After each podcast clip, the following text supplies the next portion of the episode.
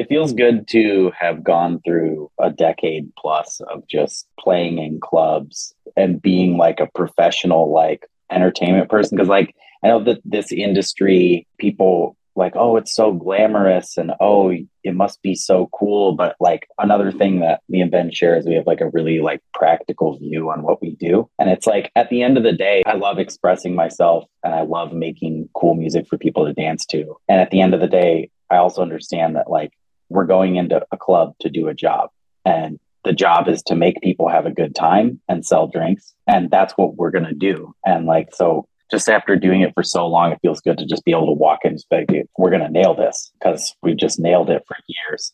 Hey, it's Margot Tantow here.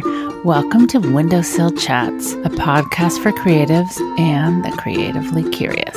I am so glad you're here.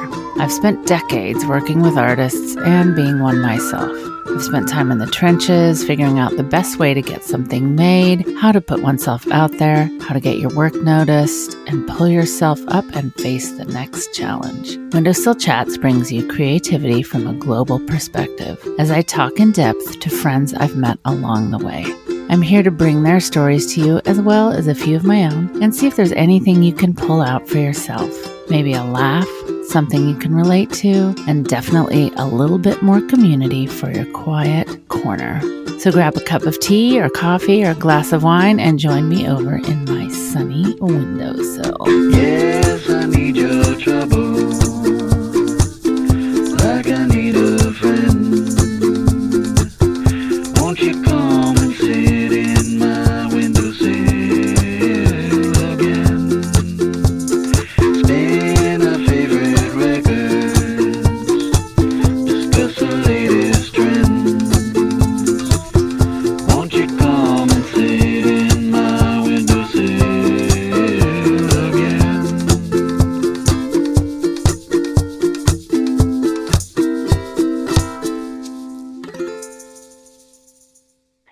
Everybody, welcome back to Windowsill Chats. I am so glad you are here with me today. I had such a ball talking to Ben Braden and Nick Sadler today, and you might be thinking, great, who are they? Well, that is the duo that recorded the song that is the lead in to Windowsill Chats. It's also the reason that I called this podcast Windowsill Chats. And we kind of go into that, but I discovered them late one night when looking for music, and I just have never looked back. And I thought it would be really fun to hear a little bit more about them from the duo themselves. Nick and Ben grew up in Minnesota, and they are cousins and they have been making music and figuring things out since an early age. They rode the bus together to school, and that's where it all started, which I just think is fantastic. They got themselves from Minnesota to Portland, and after touring for years as part of Portland, Oregon's iconic band, the Lower 48, Ben and Nick started their own indie electric duo called Strange Hotels in early 2018. And a cool thing, within weeks of forming the duo, they had the opportunity to open for Billie Eilish and Finneas at the Crystal Ballroom in Portland. Their songs have also been featured in several TV shows, including Shameless, Vice's King of the Road, and Conan O'Brien's Needs a Friend. One of their more recent releases, Teen Dream Fantasy, was produced by Gordon Raphael of The Strokes and was written up in Music Connection magazine. One of the things that's really cool about what they do is they have taken a really DIY approach to recording their songs and producing their music. They use their phone and their iPads, and this allows them to be less predictable, more interesting, and record where they want to and when they want to. Nick and Ben describe Strange Hotels as the most collaborative project they've been a part of. They're really a sonic blend of dance, R&B, vintage pop, and indie rock. So plenty of great music to move to. I love it all. I read this quote, which I liked. Like a handpicked assembly of vintage chairs, lamps, and coffee tables in a room you swear you've been in before, downstairs from your favorite dance club on a Saturday night. Strange Hotels is a dance duo from the West Coast, hooky R&B pop with retro grooves. Anyway, I could go on and on about what they're like and what their music is about, but if you happen to be in LA, you can catch them at good times at Davey Wayne's and Harvard and Stone. And if you're just going to hang out here with us today, get ready because these guys are a kick. We had the best time. I'm just so thankful they said yes to my request of, hey, want to come on this show you've never heard of before? So they are a blast and tuck in and listen to Ben and Nick, and afterwards, go get mixtape three. It's super cool. All you have to do is text, I heard you on Windowsill Chats, or I'd love mixtape three to 651 538 6961. With no further ado, here are Ben and Nick of the Strange Hotels. You're the most familiar thing about this podcast besides my voice to all the listeners. Isn't that crazy? So awesome. When you reached out to us and we're like, hey, you've been the theme song. How long has it been? What A hundred.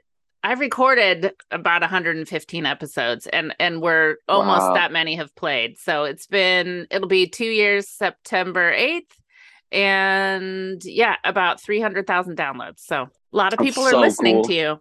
Amazing. it was such it was such a great surprise to hear about that.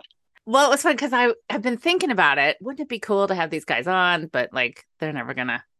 And then and then mixtape mixtape three came up, and I was like, hey, I'm gonna just I'm just gonna ask. You don't know me from Adam, but I know I know I listen to you all the time. The the timing was so interesting because so that song Need Your Trouble, we just kind of had it. We never put it out. It was just sort of on a few music licensing websites and we had literally just put a snippet of it on our new mixtape because it was a song from years ago, but we always loved it. We never found a place for it. There and then on our on this last mixtape think like we started making like kind of sound collages in between some of the songs. And nick was like what about need your trouble? And i was like yeah i've listened to that in years. And we pulled it up like sounds cool. And and it like literally had just come out and then like a week later you message us like hey by the way that song's the theme song and it was like wow it, it was good timing We're just all ahead of our time. yeah it was it was awesome Well, you know, it too. It's funny how I found it because I I've been toying with having a podcast for a long time, and to me, the, something like the graphics and the sound or the music that. I mean, sure, sure. What the podcast, what we're going to be talking about is important, but the music. I mean, come on. So I thought it was going to take me forever, and I would have to look through all sorts of things, and and people were recommending, you know, royalty free, and oh no, it's got to be memorable, like you know, crime junkies memorable. You know, you want it to be your Yeah. ringtone. So right I it was really late. I tend to get not unlike you, my best work done late, late at night. And um I was it was I remember it was in euros. So wherever I found you, it was some site and I was sure you were from Prague or somewhere and you know, it was in euros and and it had just part of it didn't have the whole version. It just had part of it. I think it was only vocals and not the rest. And I was like, gosh, wouldn't that be cool? And I don't remember. I Googled, I found out the name. I maybe, yeah and then it took me to where you were, where I was able to he- hear more. And what I had wished for was there. And it was, it was done. It was like that. I was like, this was written. It's like, it was written for me. So thanks. the Wow. modern world that's wild It was wild, yeah I- like just the fact that that can even happen isn't it? yeah it's really cool So enough about all that. And we'll circle back. But you guys are cousins from Minnesota, right? yeah yeah Yeah. that's right Oh, Nice. yeah. So we grew up in Seward and Prospect Park. Oh, So uh, my parents were divorced. Um, and so my mom had a house in Seward and my dad in Prospect Park. And that was that happened kind of later that he moved there. And so when I moved into Prospect Park, that was where Ben was living and a bunch We of our other chilling. friends. We started Oh. hanging out because because we took the same bus now. Like once that that's happened, really like, yeah that's really when we started hanging out was on when that you were on the bus. school. That's cool. yeah yeah Love that wait that happened. wait wait hold on minneapolis and then where do you live now I live on an island. I live on Vashon Island off Seattle.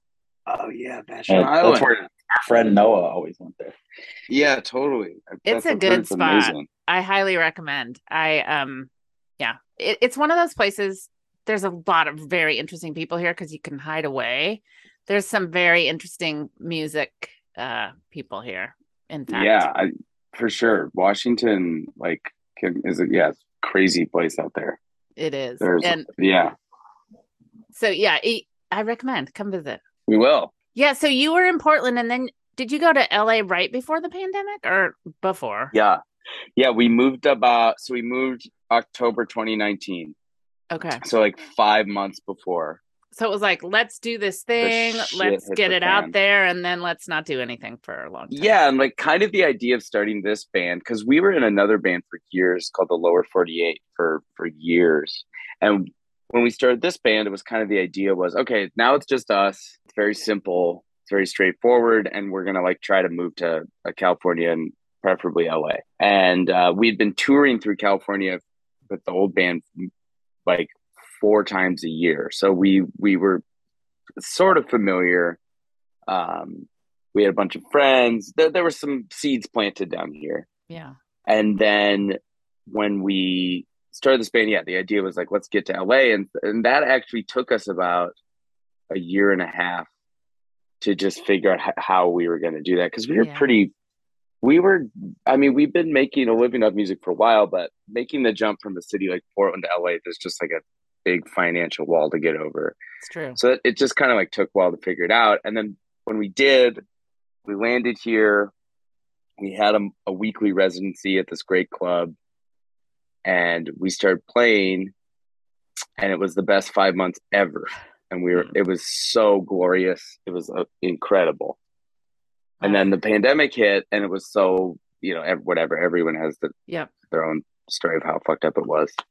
But it was the first five months were so good that it was actually worth kind of like waiting it out and not leaving. Yeah. I mean, I think it takes that's awesome because you had a taste of it. I was talking Yeah. to somebody recently who said, you know, we tend to stop. We we have a vision for what that creative thing is that we know we can be or we want to be, and then it doesn't go well, and we're just like, oh, you know, maybe not.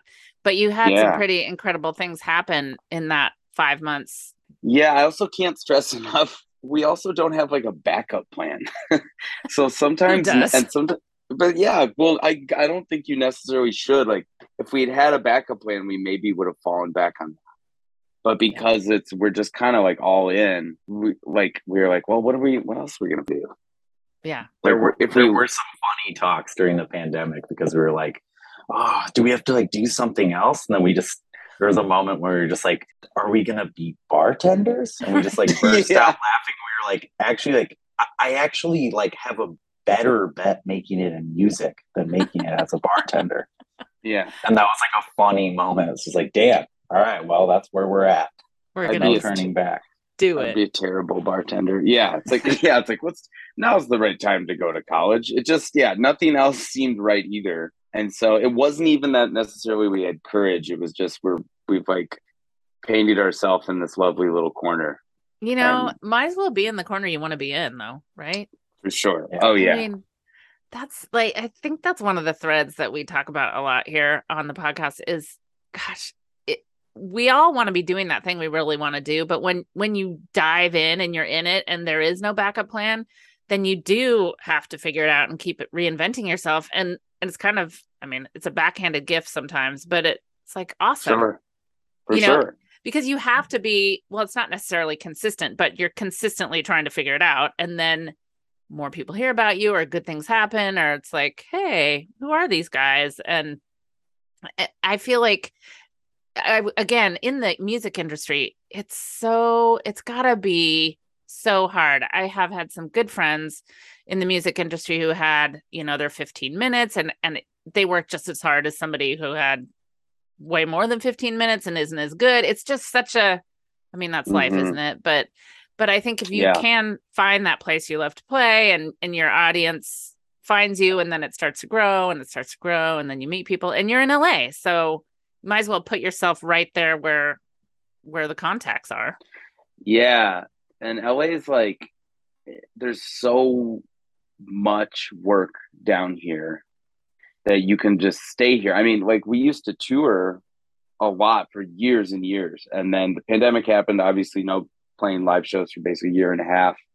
And then when things started opening up again, which is now about a year ago, Yeah. there was just this flood. First of all, a bubble popped. It was Yeah. like it was like all the clubs are like, who can play? Who is ready? And we, you know, we were just ready because we just Yeah. still same two dudes living together, you know? All And, our uh, equipment was still in the car.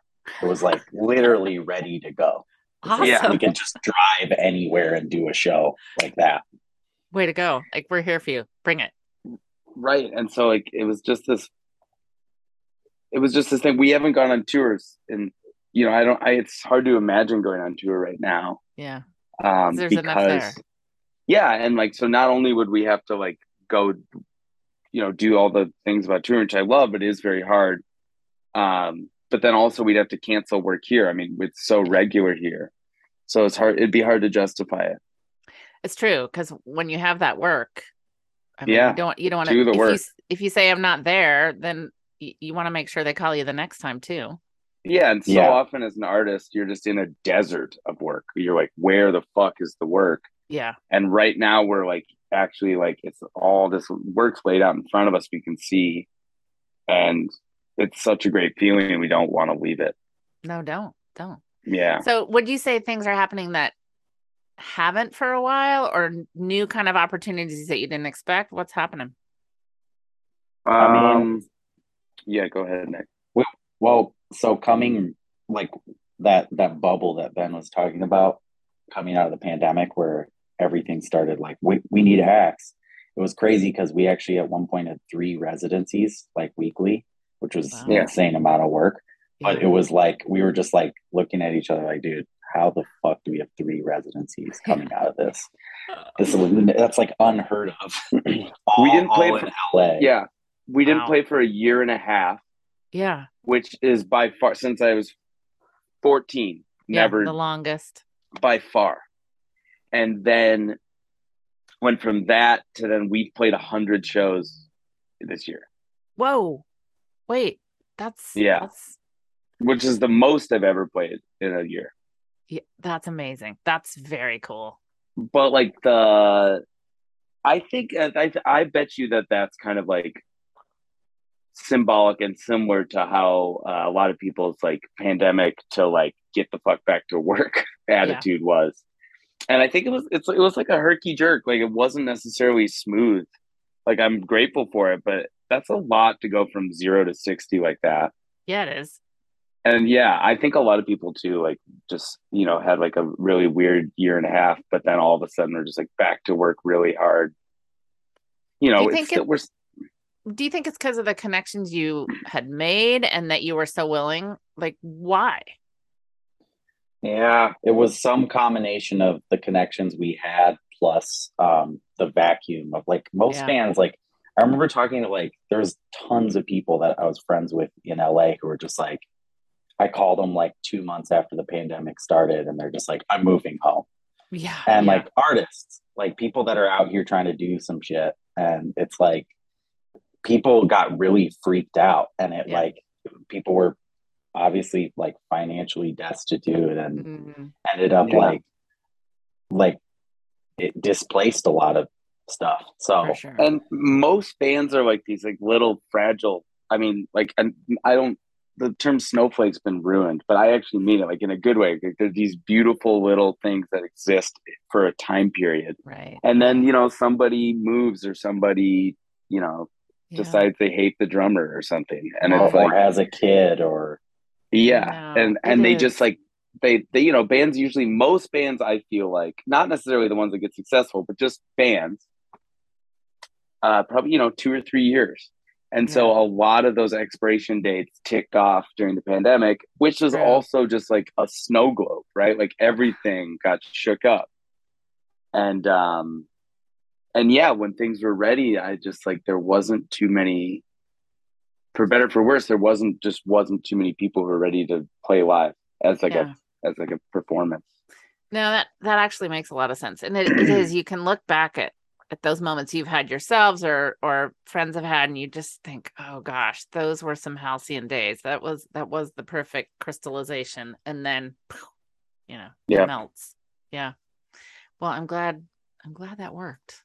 Yeah, I'm glad we were ready. I mean, like now, you know, there's so many wonderful bands that are back up and playing, which is just really, really great to see. It feels like the bubble, the bursting of the bubble's over, but we did kind of get kind of into some really good regular work. And yeah, I wouldn't I wouldn't take it back. No, that's awesome. And coming out on tour is that just because you feel like you should? Right. I think mean- maybe, yeah.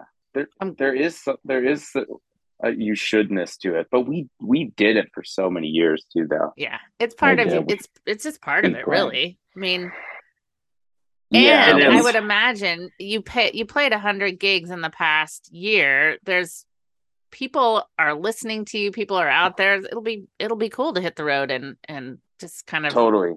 see who's who's paying attention.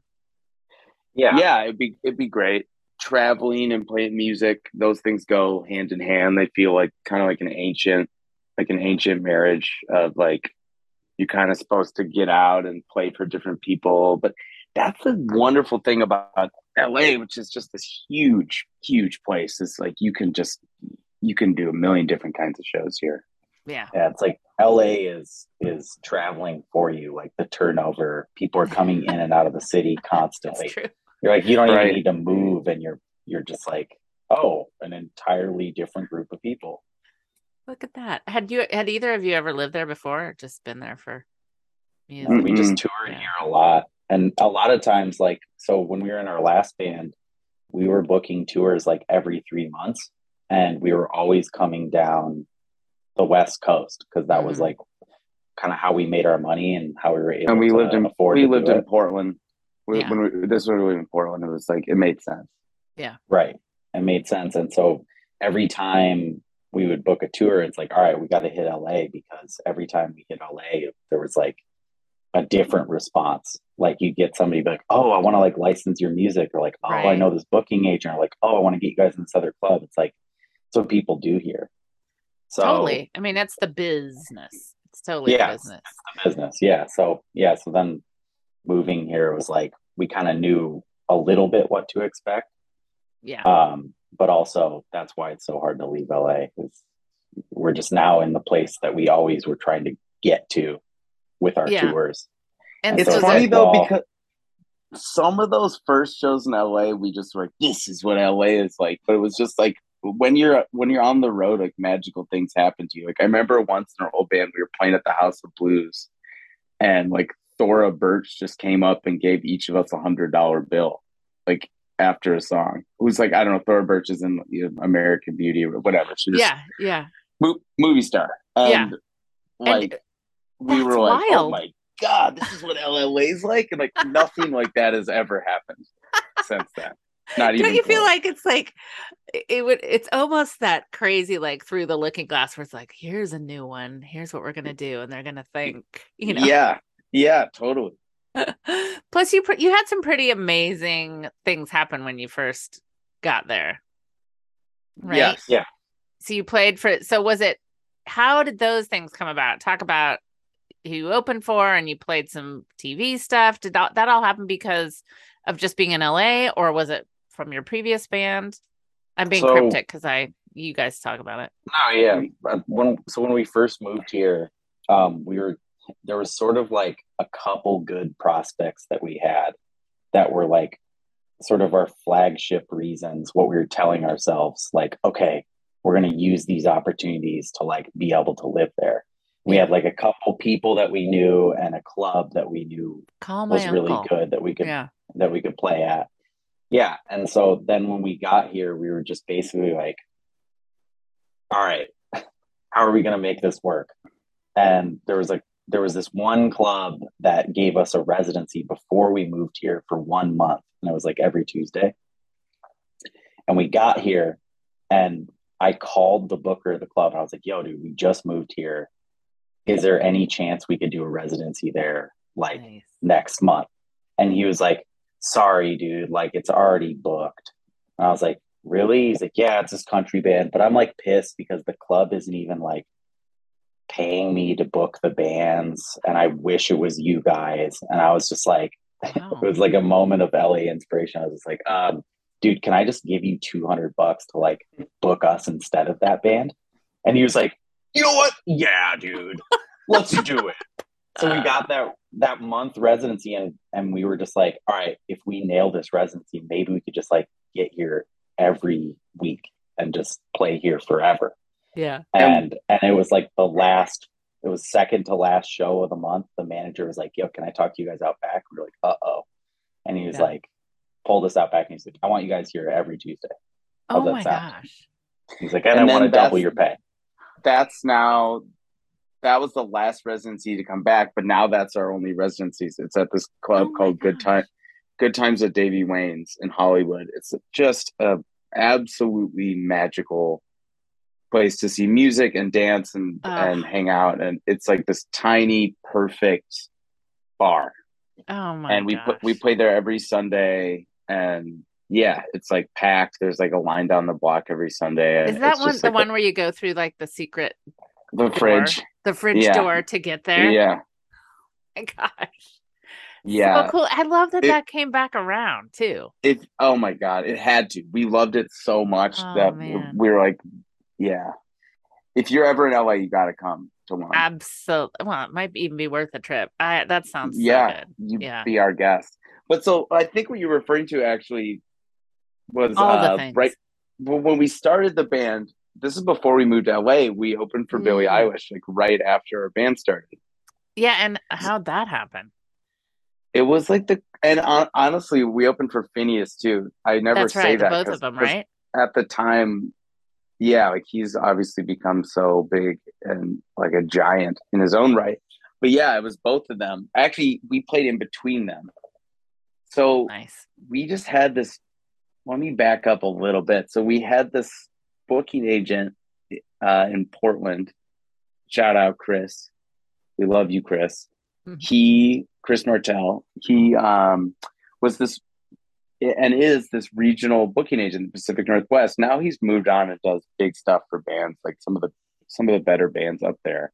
But uh, I just knew him kind of like when he was like on his way up, and um, I knew from the from being in our old band, the Lower Forty Eight, that me and Nick needed a lot of stage time in order to get as good as I wanted to get because it, Yeah. it just it took our other band like five. We're that band was like we was like eight or nine years, and I think it took us like five years to get where it was Mm. like, okay, we're actually good on stage. We actually like have control. We know our songs, and like pretty much every show is good. Yeah. That's And that took about five years. And I didn't want that to take five years with this Right. band. And there's only two of us. And so we're doing a lot. I mean, I don't, I'm playing bass with my feet. Nick's like singing and drumming and hitting the this pad. And like, it just, it, it was like a really rehearsal intensive set. So, so we got this booker who's a, who's a good friend, but he books these, he booked these decently paying shows around Washington and Oregon and Idaho, but you'd have to play for like three hours every night. It was always like a rural brewery that was like, "Hey, we'll Oh. we'll pay oh. you five hundred dollars to play, but you have to fill three hours." Free show, no cover, just Oh, random yeah. people just- from the neighborhood. Yeah. Right, and like you know, if you play in a big city, typically you have to draw people. Yeah. But if you play out, they will just pay you to play. If your mm. if your music's good, having nothing to do with your poll, right? Right, right. And so we kind of just said yes. We like had maybe a 45 minute set, and we were like, yeah, we could probably stretch that to like two and a half hours somehow. And couple so we covers just, in. yeah. And so the first summer, we were just like drilling and drilling and figuring it out, and like kind of just threw ourselves to the wolves. And, and like the set was just sort of like had to be good by the end of the summer. And it was. And I won't say we every show was great, but by the end of the summer we had a really good set. And so then anyway, so then he's like excited about it and the Billie Eilish is coming to town. And this is before she's globally huge. I mean, she's still booked Yeah. at the Crystal Ballroom and it's sold out in a day. Yeah. But like she would never play the Crystal Ballroom. now. Right, right, right, It's like only 2000 people. Right. Um, like Brandi Carlile playing where I first saw her, some tiny, tiny, you know, and now it's like, yeah, yeah. you just you I keep mean, growing, right? If you're good, it's still like the biggest indie venue in Portland, but it's Yeah. still an indie venue. And so he's like, Hey, have you guys ever heard of Billie Eilish? And we were like, No, never. And he was like, Well, the rate this radio station's bringing her to town, and I'm gonna pull a favor and see if I can get you guys to play in between her and her brother. And we were like, Okay, cool, Crystal Ballroom, that'll be great. Like we had no idea the significance of of playing with Billie Eilish. right. And then we like get on stage, and her fans are insane little kids. Like, and like there was like this lead up where like these fan clubs were starting for us on Instagram just because we were opening for her. Like, weird stuff Yeah, was we- happening. Wow. pulled up to the club in our little truck and there was like a line down the block already. And we like get out and somebody's like, Nick, Ben, yeah, like hotels. and we were just like, Yeah. what? yeah, like that. That's once again, that's never happened again. Uh, Like that's Yeah. another one of those. yeah. and like yeah so so she just had like it was like seeing a little like the beginning of beatlemania i mean like she just has Wow. there's like a fervor to her fan base I love that you played in between them too. Not in the beginning when not everybody's sitting down yet, but yeah i'm gonna throw it a pissed. yeah finneas was super pissed at us. So mad that we were playing I'm in not- between. i'm gonna throw out a conspiracy theory right now. Me and nick do not think that that guy is as young as he says. Oh, he was supposed to be 21 and i was just looking at him. I was like you're not 21 and like his his keyboard was not a 21 year old Was it giving it away? The It- the key- suspicion, the suspicion from how he looked was what started it. Yeah. And what was the nail in the coffin for both of us was looking at his grown man setup on stage. Yeah. yeah you're just like were looking this at his keyboard with his vocal pedal, and you're just like, no, no way. you know better than that. Uh, it just had a feel it just like because your instrument you're just like imbuing that with your energy all the time yeah. and it just was just like no something's off Oh my gosh, you heard it here So I- first. you heard it here first Did you guys always play instruments or did you sing? Like, how did it all sort of come together?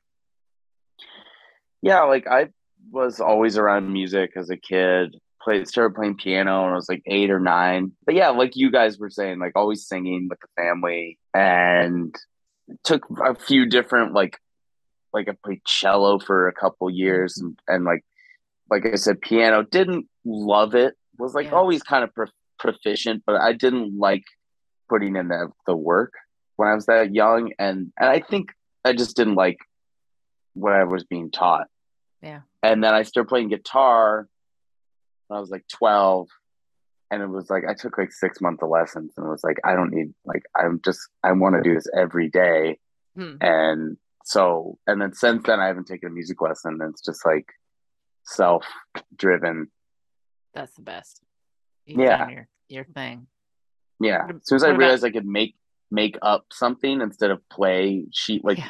play learn all these as soon as i found that i could make something up i was like oh i love this Yeah, big difference, right? Oh gosh, yeah. Yeah. I mean, I took piano too for cajillion years, and I think it depended on my first teacher. Okay, my first teacher was David Gates, who wrote "If." He was in the group Bread oh way back. It was his sister. Brad. Yeah. Way, way, way back. Um, it was his sister, and she was super cool. And I still, if I sit down at the piano right now, the song that I can still almost, I mean, it was something classical, it was Burgmüller, but I can still remember my first recital song. And now all all the other ones Yeah. past that, no, because i i we moved and I had these old biddy teachers that wanted to make me do they, oh god, I remember this one that for rhythm she would say, and I had to say it out loud. Huckleberry pie pie, huckleberry pie. I was like, I'm not doing this. No, no huckleberry pie happening here.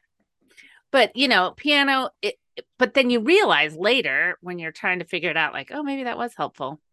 was that was that up like like if you're on C, was that like Huckleberry Pie Pie, Huckleberry Pie? Was that what Yeah. it was? Yeah. Yeah. Pie? Yes. Oh, but she like was, like just one, two, three, four, five, right? Like that has to be what that is. it was, and it was half notes, whole notes. You know, it was how fast to play and what that. Yeah. That's a huckleberry. That's a pie. I did play the guitar though. I do love to sit down. I I'm way out of practice, but I think what you said, it's about to me it was about how to learn it, who I was learning it from, and if you can learn it from yourself, even better. If you know that like like oh my Right. gosh, look what I could do. What about you, Nick? Did you start with Uh, yeah, I saw in like pre middle school. I thought I wanted to play the trumpet because the buttons looked Yeah. fun to push. I took a couple classes and then stopped showing up, never spoke of it again. And then my parents, I expressed interest in pay, playing the drums because my brother was a drummer um, and, and had a drum set. And my parents made me take piano lessons. So I did that for a few years and had like a couple recitals. And then my mom was like, You can stop taking piano lessons if you take drum lessons. Oh wow. And nice then trade-off. because I had uh, divorced parents, I was able to get away with doing none of that, um, and and just I don't know, Yeah. get into trouble instead. Yeah. yeah. Smoking, smoking Um, pot and hanging out at my house. Yeah. Yes, I'm gonna smoking trade this pot, for that, yeah, listening to Led Harmonizing. Zeppelin. quote Yeah. unquote. Um, I always just uh, yeah, I, ju- I always just loved music. I mean, both my my dad's a piano tuner. Oh, um, cool. he's been tuning for like fifty, almost sixty years. Wow. Um, Shouts out, Billy. Yeah, shouts out. He's really, really good at his job. Um, Yeah, He doesn't live yeah, down by. can- He doesn't live down in Northfield. Does he had the best piano tuner when I lived in Northfield? uh, no, but he does tune in Northfield. I Maybe think he- We'll have to get. he to tunes that. all over the state. That's so cool. He's kind of like the guy, and like the He's last tu- he tuned for Prince. Yeah, really? tuned for Of course he did. Yeah, Oh my gosh. Yeah. What's his name? yeah, I'm like Dan Wilson, uh, William Sadler, Billy Billy Sadler. Okay, maybe. Prince, He's- can I tell the story? Prince made Yeah, him yeah. sign a Prince made him sign a contract that he couldn't look at Prince while he was tuning, and then he looked at Prince and he got fired. Really? Prince walked in the room, and of course, you're gonna look at Prince. Well, yeah. But, oh, and he got fired. Yeah, he never Wow. got called back. Well, not fired. He would hate that. They Right. just didn't He, hit him up. he finished the job. He We finished the Yes, job. Yes, he did a and they never fantastic job. It was all Yeah. quirky. Oh yeah, Oh my gosh. yeah, it's cool to see. Like, he, it's like really old school because he's just a contractor, and Yeah. now in the last couple years, it's like all these other piano tuners in the state. There's not that many No. are like either dying, retiring, or moving, and then his just business just soaks it all up, and so he's like Wow. he's passing passing it on to my brother. It's cool. I love a niche for sure. Yeah, Yeah. That's so cool. I don't know, but both my parents are just were just really into music, so. And then, and then me and Nick tried to start a band in high school. We actually tried to start a, a band that was just us two. And then, like, my parents let us put the drums in the in their basement, and we were just like loudly bash around down there. I can't even believe they let us do that. Like, I wouldn't let I wouldn't let that happen in my house. There's no way. And uh and yeah, they we just like but mostly in high school we were just like best friends. We Yeah. liked playing music together, but we more liked like getting into trouble together. Awesome. Nick had these like in, these he had a what was it 89 91 Camry? 89? Yeah, so 91, 91. 91 Camrys, a blue one with one red door. and he got these unbelievably loud and amazing subwoofers. Of course. Like two 12 inch subwoofers in Did a you them in custom yourself? box. But my dad helped me install Nice. them. Yeah. yeah. I had a friend that worked at Best Buy and he got 60 percent off car Oh. audio, and so he like hooked me up. Oh my God. So good. So So built like a box and Like, installed you it. could hear Nick when Nick would come to pick me up. You could hear him coming like five blocks away. You can No probably joke. feel it. Yeah. Yeah. Yeah. uh, You know, we loved, you know, 2000s hip hop of the time T.I., 3 6 Mafia, Dr. Dre, Outkast. And we would just like blast that stuff out of that car. That was like the one of the most fun experiences of my life was like the six months before that car got stolen. Yeah. Oh my God. It was awesome too because like there was only a handful of kids at our high school who were like had their license, had a car, and then there was so few that actually had subwoofers. There was like only a few. You like you knew them all. Everybody knew who they Of were. And like I checked out all their sound systems, and it was just it, it was nothing compared to how good my sound system was. Oh, yeah. But, Yours was the we were- best for sure. That's why it got These- stolen. yeah. Well, sure. Yeah, it was just kind of a long story about that, but they, uh, but yeah, it was cool because we were, we weren't like the super cool kids at high school. We were just like the indie guys who wore like skinny pants, Sure. like dudes like And that would skinny like call pants, us gay it's and stuff. Skinny pants in the 2000s were just women's jeans. Like they didn't make. Right. You had to go figure were that out. Yeah, so Yeah. we were like going like Yeah. we would go to the Gap women's section. Yeah, Who are these guys? What are they doing? it was a funny combo. Where'd you go to high school? South High I was gonna and say. then- then South. one too. I went to South for two years and then I needed to get out of there, otherwise I was going to die. And Yeah. so I found this arts state funded arts high school in Minnesota called Perpich that it was Oh. free if you got in Yeah. and you had to audition. And uh, it, and it was only junior and seniors, so it had this sort of Hmm. air of like almost like you know pre college or something like that. And and if you got in, you could do your art area for like four hours a day Wow. and uh, I got that was like the best thing I ever did was go there. Yeah, that sounds like yeah, it was it was a Perpich. So good move. if anyone in Minnesota is listening, that is the greatest school. It's yeah, it's a great Wow, place. I I don't know that I knew. My I have a my kiddo is going into high school, and he got into the arts school, public, but so we live on an island, so we'll have to commute off, but it's worth it because it's something like Worth that. it. And and he's Oh, got worth he got it. his class schedule yesterday, and there's two film classes, two theater classes, Yeah, math and biology and stuff. But like, are you kidding me? As a freshman in high school? that's Yeah. badass.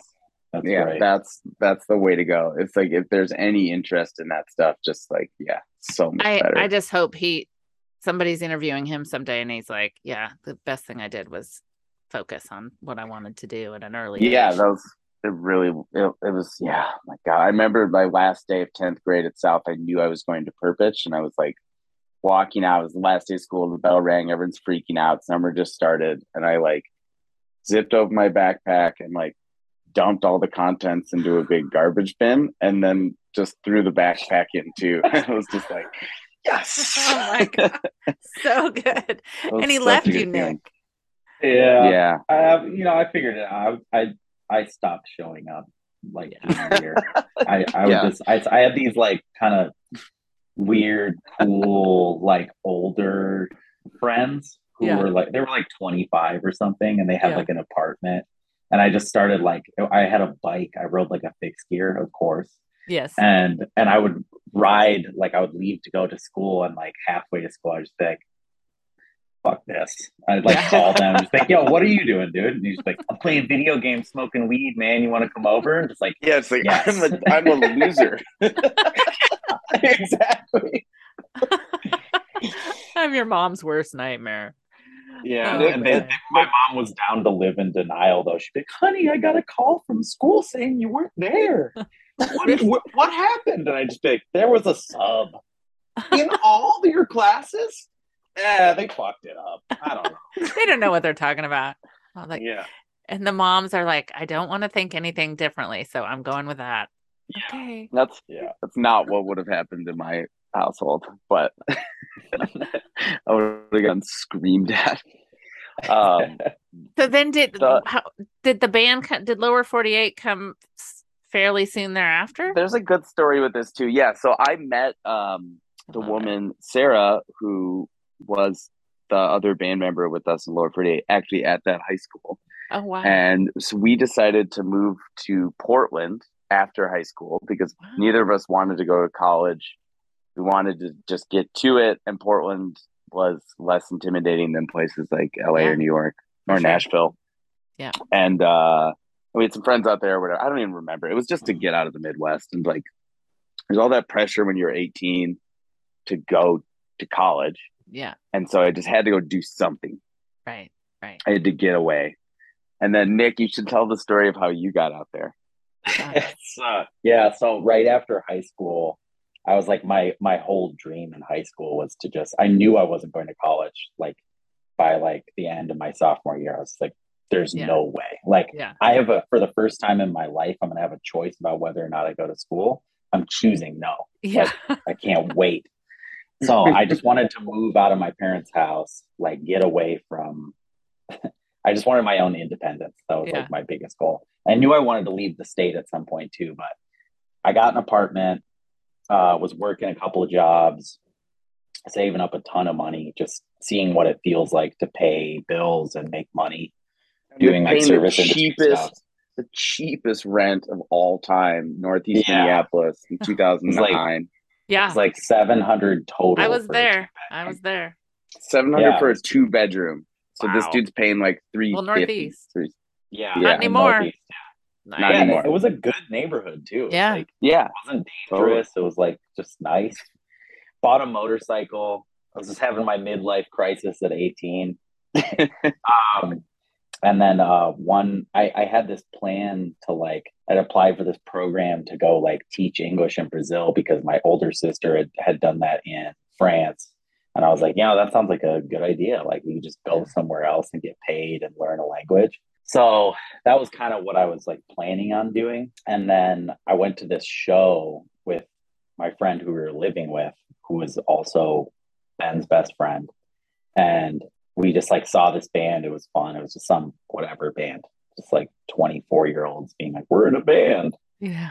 And then we walk out. God and I bless was like, him. wow, that was super fun. And Aiden, our mutual friend who I was living with, gets a call from Ben and they're like on the phone. And then Aiden's like, Ben wants to talk to you. I was like, all right, what's up? What's up, dude? How's Portland? And he's like, good. And I don't remember exactly what he said. He's like, dude, so uh, I was thinking, Noah, like this other guy left the band and we kind of need like a drummer. Do you want to like move out to Portland and learn how to play drums and be in the band?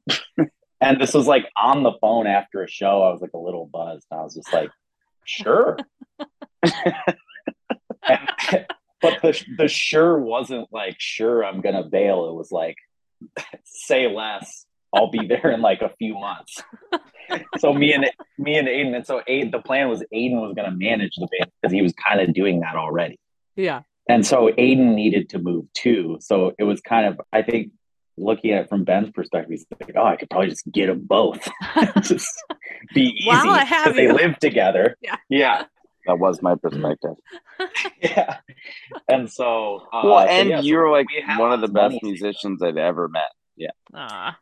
So, off you went. You got yourself to Portland and and uh, yeah, we've been at it. We've been at it ever since, and we kind of got professional probably like 20, 22, 23. It started being like we were doing it too much to, like, we kept getting fired from all these shitty jobs. Like, I worked at this place called Whole Bowl in Portland. I worked at a record store in Portland. I just like kept being like, "Can I get time off to go on tour?" And they'd be like, "You don't work here anymore."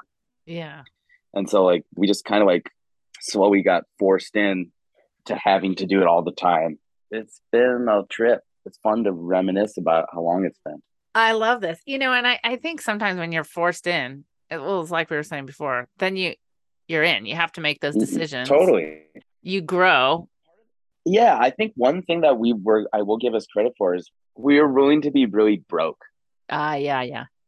Like we were we it was super uncomfortable and scary. And it's not like we had crazy support structures so we could just like do nothing, but like we were willing to be really, yeah, just like really, really, really broke for five, six, seven years. And that was fine. Like we were making music, we had a little studio. Portland's a great place to be broke because Yeah. your friends all work at restaurants and bars and you tip, they hook you up. Like that's the economy there. There's a little like Yeah. communism going on. your 20s, there isn't as much shame about being broke. No, it's kind of part of if you're trying to make it and have an idea and be independent and do your thing, it's it's kind of comes with the territory. It's almost expected. Like, why would you not be? Because then Right. Yeah. Right. it all falls into place where it's supposed to. one thing about me and Nick, like one of the things we share is we're both, and it was definitely like a curse for a while, but I think it ended up being a blessing, which is we're both really bad at having bosses for different reasons, Yeah. but we're both, we both suck at it. And so we kind of just couldn't hang on to anything else. and then, yeah, it just like, Well, you trusted each to this, other. like- you knew you liked each other. yeah, Yeah. There's something I think that creative pe- people just you don't want a boss. You want to be your own boss, which is not always easy, but it's certainly rewarding at the end of the day. It's yeah, so much it just better. in my- beats literally any I agree. can't stand having someone tell me what to do. That feeling when someone has power over you, when you've like worked at a place, if you like work there for three days a week, and when they have the the power to make you feel afraid, that's Mm, what I that's what I can't stand. It's just like Yeah. you can Yeah. make me feel scared. It's true, isn't it? That in that there are people that just take that on, like that power trip, and oh god, the feeling is just no, it's not worth it. Because- It's just not worth it. it is so much power because they're they have what the threat they wield is your financial security Yeah. Yeah. which in this Yeah. time in this country that's that's almost everything and yeah It I- I, feel the same way But I think too, what I'm sure you guys have proven to yourself is now it's who you know and how you show up, you know, and you you're doing something you love to do and it's working and you show up, you've played a hundred times, way more than that, you know, the year's far from over, and you're in a place where the connections are, but you're just gonna you're making them anyway because you're you love what you do. So it's gonna it's gonna show. Pretty cool. Yeah, it's been pretty cool it feels good to have gone through a decade plus of just playing in clubs and being like a professional like entertainment person because like i know that this industry it's like people like oh it's so glamorous and oh it must be so cool. But like another thing that me and ben share is we have like a really like practical view on what we do. And it's like at the end of the day it's like i love expressing myself and i love making cool music for people to dance to. And at the end of the day i also understand that like we're going into a club to do a job. And the job is to make people have a good time and sell drinks. And that's what we're going to do. And like so just after doing it for so long it feels good to just be able to walk in and say dude Yeah. we're going to nail this because we That's just nailed it for years Right. That's so cool. And they know the club knows that. You know that. Your fans Yeah, are it there for it. yeah You, you must have some crazy fan stories. Not that I need to hear them all, but just that's the whole yeah other thing so that comes weird with. those Yeah. i don't even there's some yeah i was like there's some i don't even want to say out loud because the crazy ones are the ones who are gonna like make sure to listen to every word of this you know i mean mostly everyone who comes to our shows back to back is the most wonderful sweet people we attract some great great people who dig our music it's Yeah. one of the best parts like i can't say that enough like how wonderful some of the people i've met just through them being like hey I like your band and then they come to like five Yeah. shows and you're like all right well we should probably have a beer That's if cool. you like it this much. But yeah, there's some yeah, there's some complete nuts. Well, especially people that are like down to go out and do nightlife all the time. Yeah. Like that is that is like you're filtering out a lot of normal people there. That's that's a good point. that's a Yeah. good point. So you released mixtape three, right? That's your latest. Yep. So, but you did that, and I love this about you guys too. Is you you figured that out too? You did in a totally different way. I remember, and there was something about like again late at night because that's when I get my work done, and I think it came up on Instagram or something, and I was like, "What do you mean? What do you mean I can get this Yeah. download? Like, Nick, how- you should Nick, you should explain this. Yeah. Uh, okay. So we complain a lot. It's one of the things we get along over. And one of the things that the streaming platform started to feel like was somebody kind of telling us what to do and For taking sure. advantage taking advantage of what we were doing. Yeah, and that we're And just working for them and promoting them. Their platform. Yeah. Mhm. You know, using our music and getting nothing in return. yeah, Literally And no so- money. Yeah. yeah, and so it just we just it started the resentment started to build over the last few years and just like we tried all these things like how do we get big on these platforms like what do we do because we put out quality music like i know that the music's good and i know that there's a place for it somewhere on these platforms but it just never ended up there. It doesn't help either that like the messaging from the platforms like the spotify for artists quote unquote is Right. like the most patronizing shit you've ever read. Yeah Like, it's they like- make it feel like it's your fault if you don't get big. They're like if you work hard enough if you put out enough songs and you're like that's not i just i don't know sus hmm. Danny like literally what did he say? Is like people are like well don't you think you've like taken down the artist earning power per song? Like literally just per second of audio artists are just making less and less he's like well that means they'll just have to put out more music. Oh Yeah. my god, easy for him to say. exactly. Yeah, Yeah. it's just like the what audacity douche. Yeah. yeah it sucks. So anyways so yeah after many many a night of complaining and shitting all over what they're doing and just being furious with it um it kind of it was all for a good reason because it started getting us thinking about what else we could do like what Yeah. what's a different way to do it and ben's always been saying like oh i wish there was a way we could just beam it from our phone to your phone like just Mhm. we could just sell it. It's just like here, from this to that, and then Yeah. you just have it. Like just like And how still- CDs work. Yeah.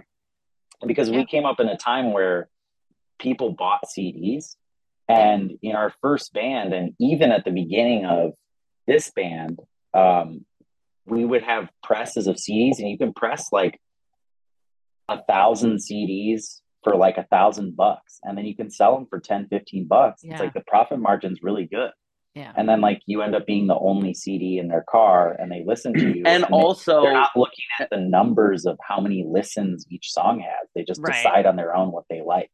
Right. exactly. Right. And, and also, I missed that. they they're me too and they're coming and that was also in a, a period and like this isn't me just like whining about the present we're in but it just was there were advantages to it it's like before streaming which is incredible i've discovered so Mhm. so much music through these things so like i Right. get the power of it Yeah. but before that if you saw a band live that was if you didn't get their music from them right then you might never ever listen to them ever again. And so if Mhm. you liked a band you had to get their cd Yeah. and so we were just like yeah we were just flying through cds um, i'm sure a lot of other you know musicians have had the same experience. So yeah the idea that we, were, we wanted to make a format that somehow got a little bit back of the, the the specialness the feeling of like oh i'm connected to the artist through this mu- music that they sold me or gave me or whatever Right, because because you make the artwork for the CD too, like you control it all, and and so then we we were like talking about maybe doing an app, like oh, but but like the thought of musicians getting someone to make an app is so overwhelming. It's like we already And have then so getting much someone- shit to do. and then getting someone to download the app too like the idea Yeah. of like Right. download our app like that just Yeah. doesn't sound right I wouldn't do that for another band. So Yeah. I I couldn't see anybody else doing that. And so then we talked about we were like, well, what if we just we had this idea where oh, we were like, what if we just you know files on your phone? We were like, what if we Yeah. just put the album in files and we just airdrop it to people? and then you'd have And the that was- songs and and, And the the artwork, artwork. in there right. And so then, but then we kind of were talking about that. It was a tentative idea. We played a show, and this woman comes up to me. She's like, "I wanna, I wanna buy some shit." I was just like, "Oh, cool. We- got some hoodies. We got hats." She was like, "No, but like, I want to buy your music." Yeah. I was like, "Oh, well, I have an airdrop of the album that I could send you right now." She's like, "Oh, you're going all Kanye on this?" And I, I was like, "Oh yeah." Kanye's kind of paving the way for this idea Mm. yeah that people people are into it. People are Uh-huh. aware of what's happening. And so right on the spot, she just gives me 20 bucks and I airdrop her the album. And I went up to her, I was like, dude, this sold a, Oh my god. file airdrop for 20 bucks cash. Oh my god. which is about i don't can't do the math off my head but my guess is like that's about 15 to 20,000 streams of a song uh huh. Yeah. maybe Yeah. more Yes. Yeah. So Yeah. Exactly. Ben's like, holy shit, like we we got to do that more. So then we say it on the mic the next week. We're like, hey, we're selling airdrops of our album. And at the end of the show, we're I'm standing in a group with like four dudes. One of them's like, let me get the album, let me get the album.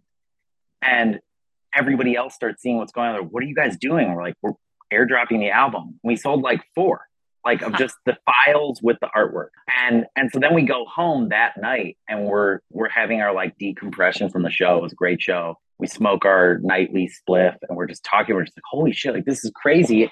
I can't believe that's working. And we look at the files and I start playing the album. And there's one problem. You can't look at the artwork while you're listening to the album.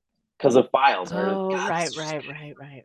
It'd be so sick if you could because you can only at it. open you can only open one file at a One- time, sure. like on, a, on an iPhone. Yeah, Sure. right. So, so you can't read along to the lyrics, which is like that's a really important experience Yeah. of the album. That's like the whole thing that I, Yeah. we wanted to be selling.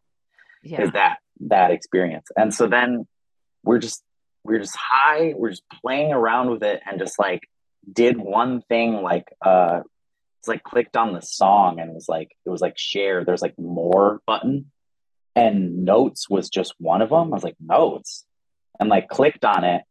Next thing I see is like the songs in notes. I was like, whoa. And I was like, wait, can you do this with pictures too? And he took the artwork and put it in. We're just looking at it, and both of our jaws are dropped. We're just Oh staring my at it, like looking at how you can share notes, and we're just like, and this is just to be clear. shit." Yeah. To be clear, this is Apple Notes. This is like the Right. app that everyone has on Right. their It comes with the phone if you have an Yeah, iPhone. phone. It comes with the phone. no It's like probably- an app. It's like the fifth most used app. yeah. I and mean, so then we started we started pasting all the stuff in. All of a sudden we had the whole album in there and all the artwork. And we were like, whoa. And we had a we had a we were doing a shared one between us just so we could both work on it, which is that is if just in case you don't know, a shared note is like multiple people can update it and it, it populates the same thing on your phone. So it's Yeah, like you're working cool. on the same yeah. And then we realized we could well the the format we could be getting our music to people through could be a shared note so we could Mm. update it and then it just became this thing was like this is unbelievable it's like we got the venmo link is in there um, we have the whole album in there we have the all of it played on once. you can just press play and the whole album plays or Yeah. you can listen to tracks individually we have all the lyrics and liner notes I love can it. Uh, save it on save it on your phone. You can reshare it if you want. It was funny because when I first started showing it to people, a couple of people were like, "Yeah, but like, what happens if I just like save this all to my own note and like share it with people for free?" I'm like, "You're sharing our album. Right. Right. yeah What that's happens already if you do that? Here's what God that means. Bless you. Yeah. yeah what happens if i burn a cd like it's like yeah, Say that again. Yeah.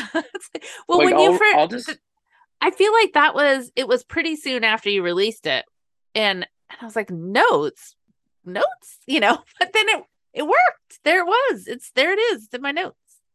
Like I'll read you the little thing. It says like this is what the description of it. Strange Hotels mixtape three.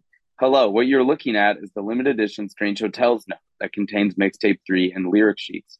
None of these songs are currently uploaded to a streaming service, so for now they only exist here. We made the songs to play seamlessly as one track, so we recommend listening to the whole shebang, which is, and then the emojis, the finger pointing up, which is right up there above this paragraph. But if you find a song you like, the individual tracks are playable below. There are only a few copies. We clearly dig you if you have access to this, and we will be dropping exclusive new songs and some dope secret stuff as we go. And so we've now upped it. We've added four secret or whatever, like bonus tracks that just at any point we can be like, hey, let's just give everyone who's bought this note a a new song. And like we could do it right now. We could paste something into it and like with a thousand people or whatever that have this note would just all get the new song. Oh my gosh, that's so cool. Which is actually really fun. We are gonna put it out on the streaming eventually. Not the bonus tracks, Right. none of the none of the like accessibility to us but you know eventually you have to put it up there You do, but you've done all like you ha- you've owned it this way. And and a lot of Right. other people have been able to too, which in a way that just feels you you guys have you totally hit on something.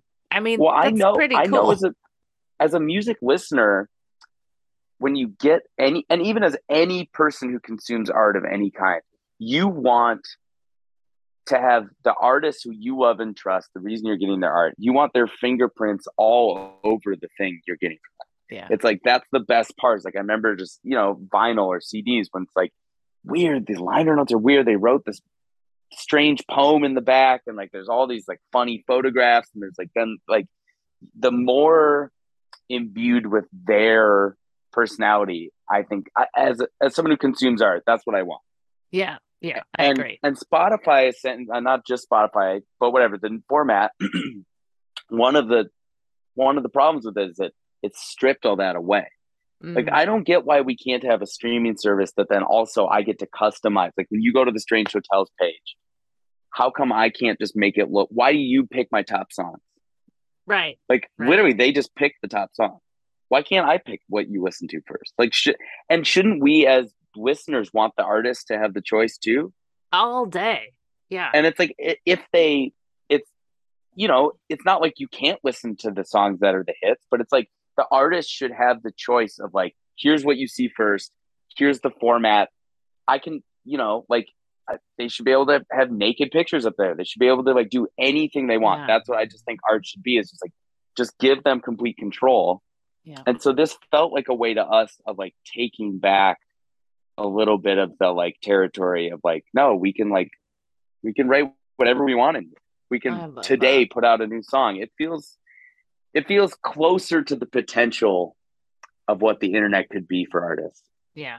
It's Ugh. it's not all the way, but it's like it's closer. It should be like the art as the artist has all the control over the formatting and can update it instantly because it's the internet. There's no reason you should have to wait two weeks to put out a song if you you know like I don't know. I'm sorry, I'm rambling, but this is like this is kind of what we were thinking. I think it's feels kind of groundbreaking to me, but from that place of just true, like, no, I'm saying no. I'm not, I don't want to play your reindeer games. I don't want to make fraction of a cent. Right. I, I want to do, and I don't, I want my liner notes how I want them. And if. I was, if I was pressing a CD, I'd have them in this order. So this is a, you know, all those things that feel like they should be your Yeah. decision. And it should be the decision of the listener, the consumer, to hear it the way they that's why they're buying it because they Right. they because they love the your artist. music. Yeah. And you trust, you have tr- trust.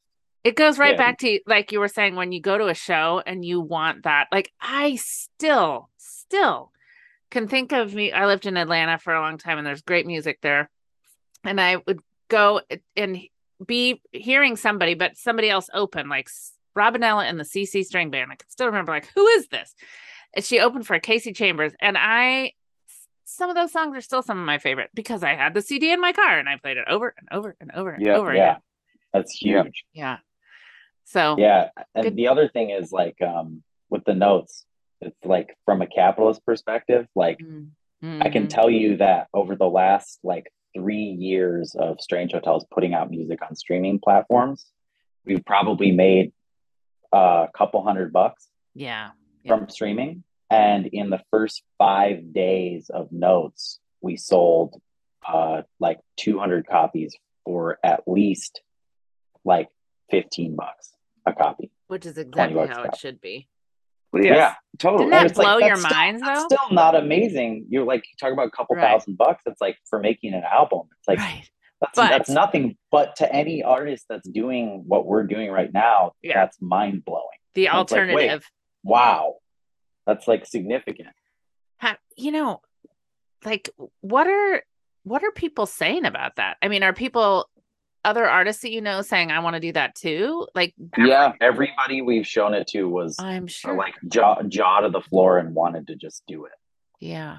Huh. which they should do it. Every anyone should do it. It worked. It worked out great. We're gonna put our stuff on streaming because eventually you got to do that. yeah. But it's such a great way to pre-release something. It's like there's gonna be six to eight months where like you can only get it from us on this cool little. It feels I like you're love in on something, and the It fact does, that you know, yeah, love that part. I mean, that's what we all want. totally. Yeah, and and we kind of in tandem when we realized because you have to you have to get their phone number in order to send it to them. That's how you Mm. share the note. Mm. And so Oh, in yeah. tandem with that, we kind of had this idea to um, we got a right when it came out, we got a text service, yes. a subscription to a text service. And so now that we're getting everybody's numbers, we were like, oh, thanks for grabbing the album. Do you want us to text you when we play shows?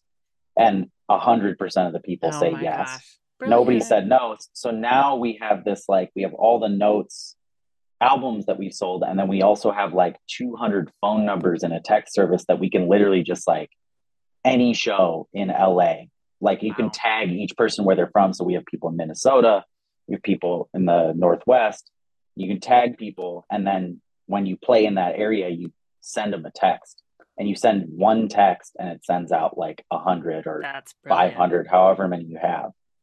Oh my gosh.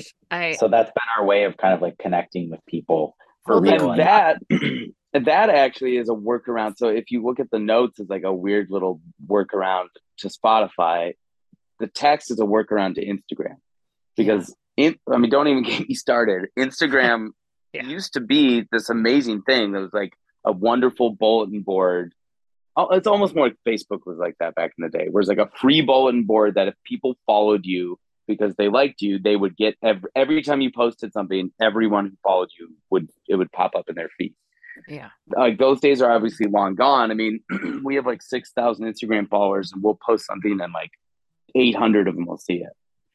So like, it's not even like an efficient way. They've changed what it is.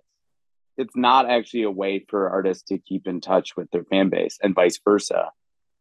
It, it's it's something else entirely. And so when you have a when you have someone's phone number, and you can just text them and we can they can text us back we can and then we can start a text conversation with them like talk about a hands-on just So approach smart. it's just like actually you're talking to these people you get a dialogue going with these great people who like i said earlier like i found most of the people that like our music i love like they're you know Yeah. we're blessed we're blessed like that That's met so many great people um and well, yeah it's just like it's a direct line of communication with them you're doing what you love and it comes across. And I'm really glad to have a tiny little slice of your music. thanks for that- having us on we should probably talk tell you about that song that's the theme song Oh, let's do that. That would be awesome. That was a really funny so we used to record we so we would like pretty much always just like hire an engineer. This is for our old band. Uh, we would hire an engineer we would write songs we'd have them rehearsed and we would go into a studio for like two or three weeks and try to like finish an album in two or three weeks and then maybe a couple of days of re-records and revisions later.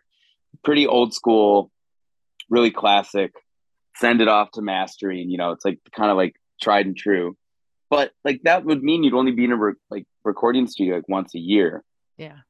and so what we started doing this is going back to us being really broke is we started recording music on our iPhones and then iPad because we found an app for ten dollars just called DAW, which is DAW, right? Um, Yeah. And it, you can it was like a twenty four track recording program. Really? And yeah, we started. me and Nick were just like, "Holy shit, we could be recording every day now," and we started recording and working on our phones. And that song, "Need Your Trouble," was one of the first songs we recorded on. We recorded on an iPad, Oh my gosh, I love that.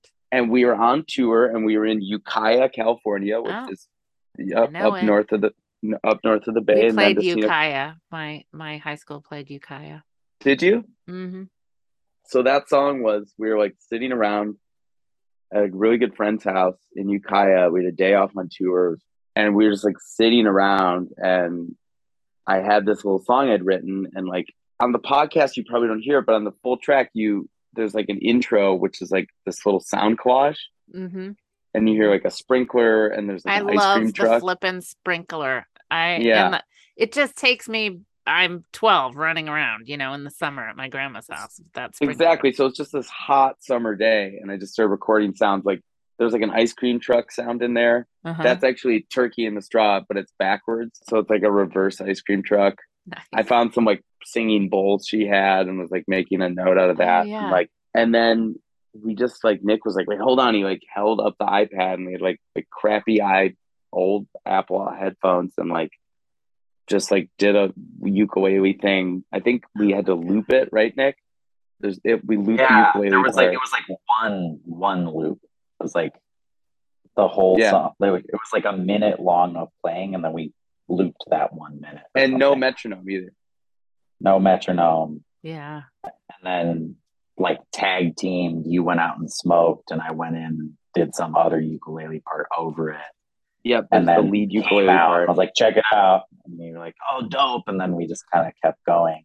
Uh, and then I I wrote the lyrics and melody, but Nick sang it, which is always fun. Like that's like, Yeah. typically with us, typically with us we sing our own lyrics and melodies. I mean, not all the time, but this was one where it was like directly like a complete switch. So it, it to us, to my ears, because I know our lyrics, it's it's really fun to hear that. Yeah. Like it's I- like I love it. I love the ukulele. I love the sound effects. I love the lyrics themselves and how it sounds. And like I said, that first time I heard it, I was like, oh, I just want, I want some instrumental. I want some longer instrumental. And Yeah. then there it was. I just was looking in some random place. That's amazing. Yeah, Nick's the reason that Nick's vocals sound so distorted is because it was I just like it. we, we were just using like low quality mics and like, but you accentuate it right. Like we cranked up the Yeah, it's gain so it would have like a fuzz. Almost sounds like a Strokes, like a Strokes vocal. Well, and the whole crazy thing is, then I was trying to figure out what to call this podcast, you know, my name, like something catchy, something creative. People are like, call it what it is, you know, creative talks or whatever. And um my friend said she listened to the song, which everybody was like, Yes, this song. And she's like, Why don't you call it Windowsill Chats? So not only do I have the song, but the name of the podcast is from the song. Well, That's that's, so so, cute to me. I remember when- that was about I yeah I started dating this person that lasted a really long time, and she would always come over and sit right in my window and like play guitar and like yeah It's been that the was latest records. yep discuss the latest trends. Uh, yeah. So when I saw that it was not only using it but titled that, I was like I was floored. It's I couldn't imagine a better person to use it too.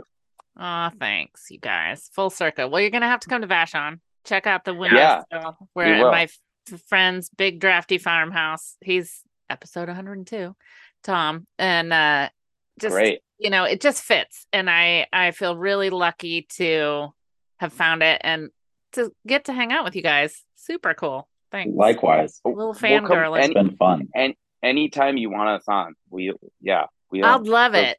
I, would you come play on it sometime? totally. Okay. yeah, that that'd would be, cool. great. I, I have some family. Do you know Lummi Island? Yeah. Yeah. I have some family on Lummi Island. Oh, cool. Well, I hope I'm not sure if I'm on your email. I certainly would have said yes had you said. So when you're on tour, I want to know. And if I come down. Oh yeah, we'll add you. Oh. We'll add you to our text list. Please. And tell the folks how they can get the notes version of mixtape three. I'm just gonna say it right now. So it's gonna come out on Spotify, but if you want the version that has extra songs and all the beautiful Support artwork the people.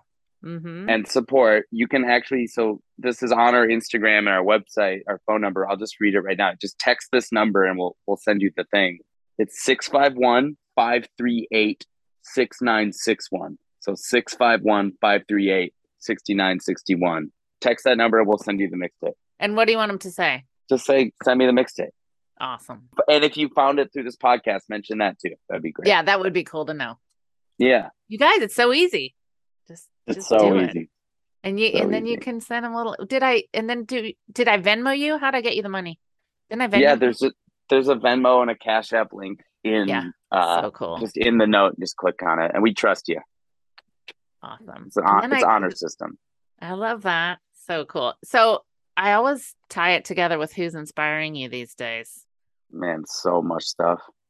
Um, yeah. I mean, I've I've been listening to Mac DeMarco this week. I love I've always loved Mac DeMarco, but man, I hadn't listened to that first album in years. I just put it on a couple days ago. Banger. There's just no skips on it. I love that. Um, You introduced me to somebody I didn't. Well, I didn't know. I'd heard, but didn't know. I didn't. Anderson Dot Paak. oh my God, Oh, Anderson yeah. Paak is- He's great. Yeah, one. Paak. He's one- yeah. So he's cool. truly And one, I, of, truly one of the greats. oh my gosh, and I watched some of his videos too. Wow, really? Have you seen Have you seen his tiny desk? No, I haven't seen his tiny desk. Oh, I'll have so to that's look. actually Oh, kind of what that's kind of what broke him, like because it's so it's the Oh. most We're viewed talking tiny desk concerts. I'll put a link to it. It's the most viewed tiny desk of all time, How'd I miss that? and it was back in. uh There's a more recent one, but watch the one in, from 2016. It's Okay. it's it's one of the most beautiful things. He's always inspiring. Nick, what have you been listening to? Drake. Yeah. I mean, Drake. Mm, I always listen to a lot of Drake. yeah. Um, what have I been listening to? We DJ a lot too, like so it's like, like, look at my phone. My brain doesn't even mem- remember anything anymore. I love that you DJ too. That's pretty cool. Oh, I just got into Bad Bunny. Oh, Bad I'm, Bunny. I'm like five years late. Yeah, you are. Do you know Bad Bunny? I don't. I'm more than that late, apparently. Yes. See, Uh. okay, so every DJ night, it was like every single one. Somebody comes, play Bad Bunny. I'm like, who the fuck is Bad Bunny? So LA. So finally, I was just like, all right, I got, I got it. It's undeniable how many people have been saying it. okay. So I just I'm went through his whole right catalog. I found this. some, found some great stuff. I, I can send you. It took me a while to find the stuff that I liked, but but there's some good stuff. The song "Como on Bebe" is really Okay. dope. Like if you don't like that, you probably won't like that, Bunny. That's how You'll feel. like it. It's so I good. like all Um, kinds of music. My kiddo is a music. I can't believe what he listens to. It blows my mind. It's and it all the way from the twenties to current. He just listen. He's a wor- he's a lyric listener. So that's helped me. Oh my gosh, I'll have to ask him because there's somebody he's been listening to lately that I'm going to see if you know. And you also said, of course, the lovely, which I think you wrote this before New Newport, but Joni Mitchell. Oh yeah, so much. I uh yeah, I grew up. My sister used to sing me Joni Mitchell before I went to bed every night, so it's just like ingrained, Oh, I love that. deeply ingrained. The first time I actually heard Circle Game, Oh, or like the actual recording of it, I knew ev- all the words already. Oh, that's so cool. My camp counselor, when I was little, used to play that. What's the? I why can't I think of it right now? But what's the band that you play in the car that you wish you could go to the con- the Michigan guys? Tally Hall. Don't know. Oh my gosh. Okay, I'll send you that. Come yeah, do it. Talk about harmony. It's so Right. good. Okay, great. Send that. I think I just remembered, of course, like uh Tame Impala and Khruangbin and Jungle. Those bands uh as like modern examples. That's why I'd love to see us. I mean, that's pie in the sky stuff. Who knows about that? But I love their music and I love the way their career's gone. And um yeah, so much respect for those guys. And they're really, really inspiring. Oh, thanks, you guys. Thanks for being here. I appreciate you massively. You're just part of it. You know, I knew if that song was an earworm, like if I was whistling it or what along the way, that it was the right one. And every time I hear it, and I don't listen to my own podcast that much, but every time I hear it, it's like it's just in my head. And that's what I hear a lot of people say. So thanks for that. Thanks Oh, for, God, for being my pleasure. Our pleasure. Thanks for having us. Yeah, really yeah, appreciate it. congratulations on hundred episodes. Here's to the next hundred. Thank you. Well, I hope you guys loved that.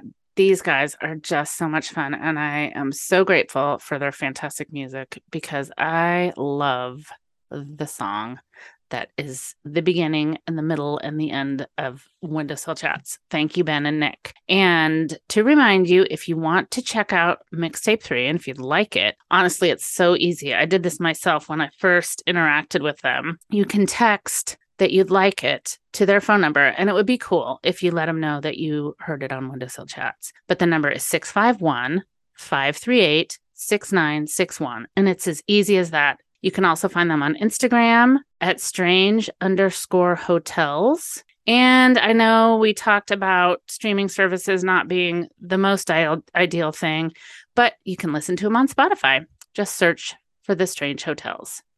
All right, y'all. Thanks for being here. Before you go, I just want to say a quick thanks for tuning in. I hope you found something useful to take away and something to make you think. For those of you listening in on Spotify, and I know there are many, you now have the cool option to show your love for Windowsill Chats quickly and easily. From the show page in the Spotify app, you can simply tap to rate it one to five stars. And of course, I'll really appreciate it too if you leave a review wherever you might be listening. See you next week, lovelies, and I hope it's a creative one.